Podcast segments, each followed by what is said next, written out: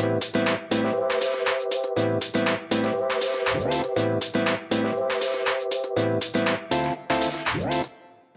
んにちは。未来ごとラボの行動チャンネル。チャンネルナビゲーターの中本隆弘です。このチャンネルでは考えながら働くをキーワードに浜田先生と一緒にざっくばらんにお話ししていきます。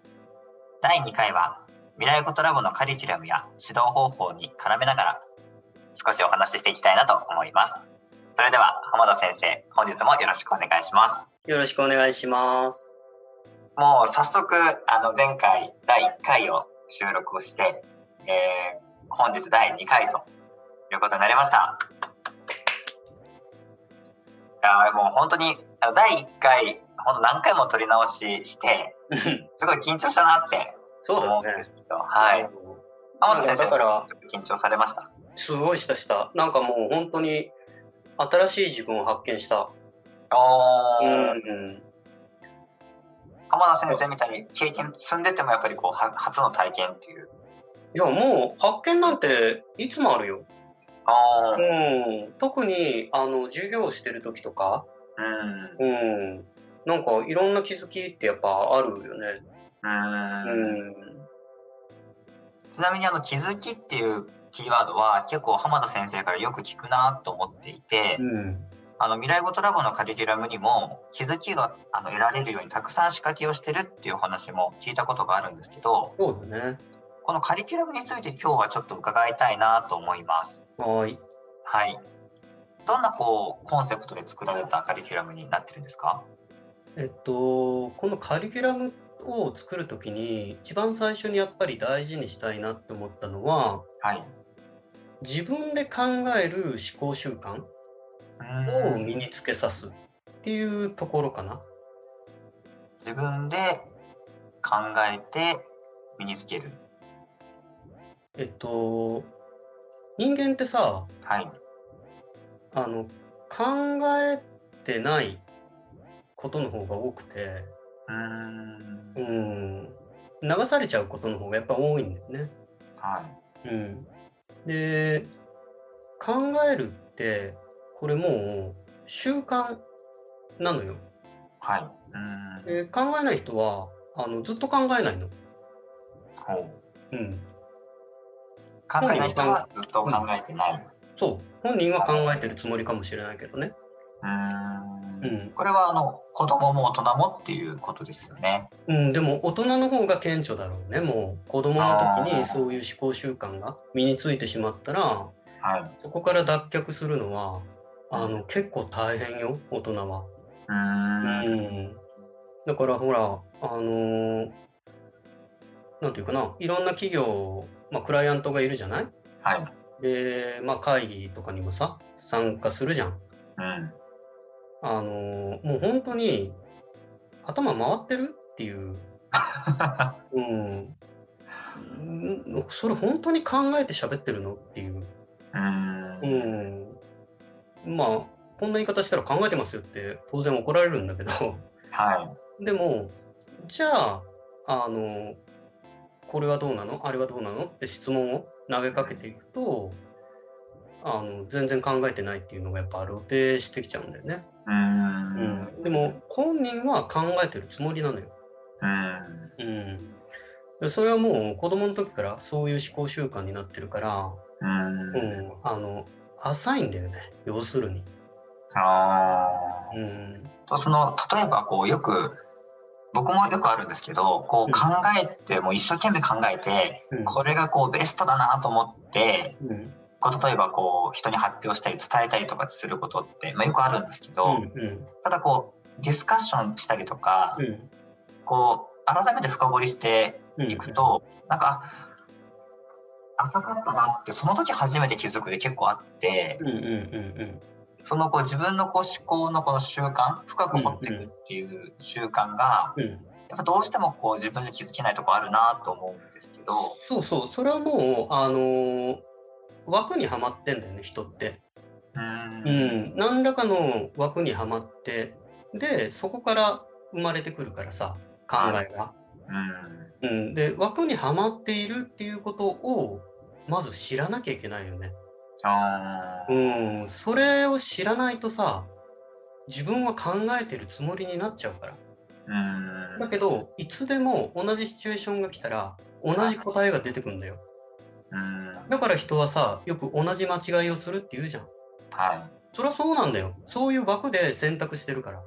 うん。うん。だからそれにハマってるんだなっていうことに気づけさえすれば、うん。今度はその枠を変えていけんだよ。ああ。うん。でもまあちょっとこれ、あの、話がかなり高度になってくるので、ちょっとカリキュラムの話に戻すんだけど、はい。やっぱり、あの、課題ってさ、それぞれ達成する目標がまああるじゃない？はい。だけど子供が習うプログラムだからさそんなに、あの複雑な命令はないわけ。うん。まあ、具体的に言うとせいぜい5つとかさ6つとかうん。の命令を使うだけなんだよね。だそうですけどう。うんん、その課題は解けなかったりするのよ。うん。でそうした時にまああの通い始めの子はさもう、はい思考習慣がさ誰かが助けてくれるっていう思考習慣になってるもんだからさ。ああ、お母さんとかおそうそう。そうそう。うん。だからとりあえず分かんないって言っとけばいいやみたいな。そういう子もたまにいるんだよね。確かに。うん、でもう考えてもないのにあの二言目には分かんない。分かんないって言う。うん。ところがうちって答えを絶対言わないっていうのが大前提であるのであー答えを教えない指導方法そうそうそうそうですね。はい。自己性自身に気づいてもらうっていうところが一番大事にしてるところだから、うん。分かんないって言われてもあの答え言わないからさそれずーっと繰り返してると、はい。子供もさやっぱ学習してくるのではい。一応分かんないって言うんだけどうん分かんないけどちょっと考えてみようかなっていう風になってくんだよ。ああ、子供の方がそうね。あうんの諦めちゃうの？うん。うん、今までの思考習慣だったら分かんないと言えば答えがやってくる分かんないと言えば誰かが助けてくるっていう風になってたわけじゃんかはい。だから思考がそう凝り固まってたはずなんだけどうちに通うとさ誰も教えてくれないじゃん 確かに。そうそう誰も教えてくれないし幸いプログラムだからさ保護者に聞いても保護者も分かんないってなっちゃうわけうーん。そうですね誰も助けてくんないからこれもう自分で解決するしかないのよそうですね。そううん幸いプログラムってはうん一個一個紐解いていけばあの習ってないことはさい。課題には出してないので当然解けるわけ。うん。うん、でなんで解けないかっていうとやっぱり思い違いもしくは思い込みこうであるはずだみたいな、はい。うん、やっぱりそういうのが、うん、強い結構あのね。親御さんたちからすると、うん。やっぱりこう子供がこう考えてる時間とか、うん。こう手が動かない時間ってすごいあのハラハラドキドキするうん。のかなってこうやっぱり親御さんと話してると感じていて、うんうん。そこに対してもやっぱりじゃあ親御さんが早く解かなくちゃいけないとかってうんいう、うんそういったこう思い込みをしてる可能性がある。それはあるよね。うんあだってやっぱなんだかんだ言ってさもうずーっと、まあ、ゆとり教育なんていう時代もあったけど、うんそうは言ってもどこか競争うんのね社会だからさはい。なんか何でも早くやった方がいいっていう風にうん多分思ってると思うんだよね。うんうんそうですね。だけどあの全然そんなことなくてあのなんていうかな本当に個性なのよ。で例えばあー昔浦和教室をやってた時に、はい。えっと、同級生かなんかで3人とか同時に入ってきた受講生がいてうんである一人の男の子だけすごい遅れてたの進捗がはい。うん他の2人に比べて。うんで最初はまあちょっとあの苦手だったんだろうね。うんでところがあ3ヶ月ぐらいしてうん久しぶりに見に行ったのよ。はそしたらさあのその2人置いてきぼりだったはずの2人をさ追い抜いてんのよすでい。に。でその子にさは「なんか君解けるようになってないってうん。聞いたら、いや、そうなんですよ。なんか、賢くなったんですよって言ってて、可愛いですね。そうそう。いや、でも確かに、すごい賢くなってんのよ。で、その子曰く、なんか学校の勉強も、最近すごいわかるんですよね、なんて言ってて、へえ。プログラミングが分かるようになって、さらに学校の勉強もなぜか分かるようになってきた。そうそう。でその時思ったのは、やっぱり、その成長曲線っていうのがやっぱりあると思うんだよね、人って。うん。はい。でその成長曲線のその、まあ、得意点だよね。グッて上がっていく得意点がやっぱ人それぞれ当然違うくて、うん。うん、そこをだから競争することではなくてうん。一つ一つ本人が理解を深めていけばうん。ある時グッとあの成長するポイントがやっぱやってくるんだろうなと思ってその時。あだから遅れてるとかなんか他の同級生と比べて進みが遅いとかもしくはこの課題に一回一体どれだけ時間かけてんだとかうん。大人から見ると思っちゃうかもしれないけどはあのでも子供はその中で一個ずつあの学んでいくことがやっぱりいっぱいあるので、いうん。うん、そこはあんまり焦んなくてもいいんじゃないかなっていうふうには思うね。あーじゃあ例えばこう学校とかだとやっぱりこう30人生徒が1クラスいれば、30人なるべく揃えなくちゃいけないから、うん。どうしてもこうティーチングで教えちゃうと思うんですけどそね。うん。それをじゃあコーチングでやってればその子なりのこう得意点に到達すればうん、ぐっと伸びるっていうことですよね。そうだよね。うん。でしかもやっぱりうちが何が一番いいってはい。受講生自身が自分がどこまで分かっていてうん。何が分かっていないかうん。っていうところからあの気づいていける指導方法にしてるから、うん、分かんないまま課題が進んでいくっていうことはないんだよね。うーん。で確実に分かれば次の課題はまた少しレベルが上がってくるからさ。うあーん、あれちょっと階階段みたいな形になってるんですね。そうそうただあのずーっと右肩上がりの階段ではなくてはい。あの途中途中でやっぱりちょっと緩めるのよ。うあーん人の成長ってそん人の成長というよりもこう自然界ってさうん例えば気温がさはい。冬から夏にかけてくる時もさ一直線には上がんないじゃん。ああそうですね。上がって下がったりし上がながら。って下がってそうそうそうそう。それが自然だと思うのよ。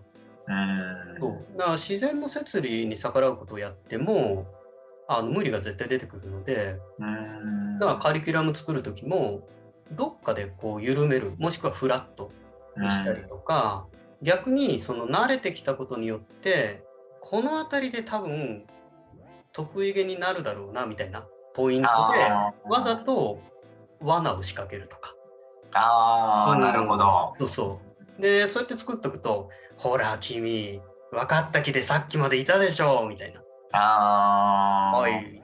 でも解けてないじゃんみたいうんな。はい。じゃあ子供も飽きない。飽きないね。飽きないね飽きない。うん。だって、やっぱり自分の力で解いていくって、うん。あのーなかなかないよ。うん問題が目の前にあってさ、これを自分の自らの頭を使って、思考を使って解いていくって、日常生活の中にはやっぱり少なくて、はい。でそれをあのコンスタントにやっていくもんだからさ、あの確実に自分はできるんだっていうあの自信がやっぱり育まれるはずなんだよね。あうんで要はその虚勢を張る自信ではなくて本当の自信ね。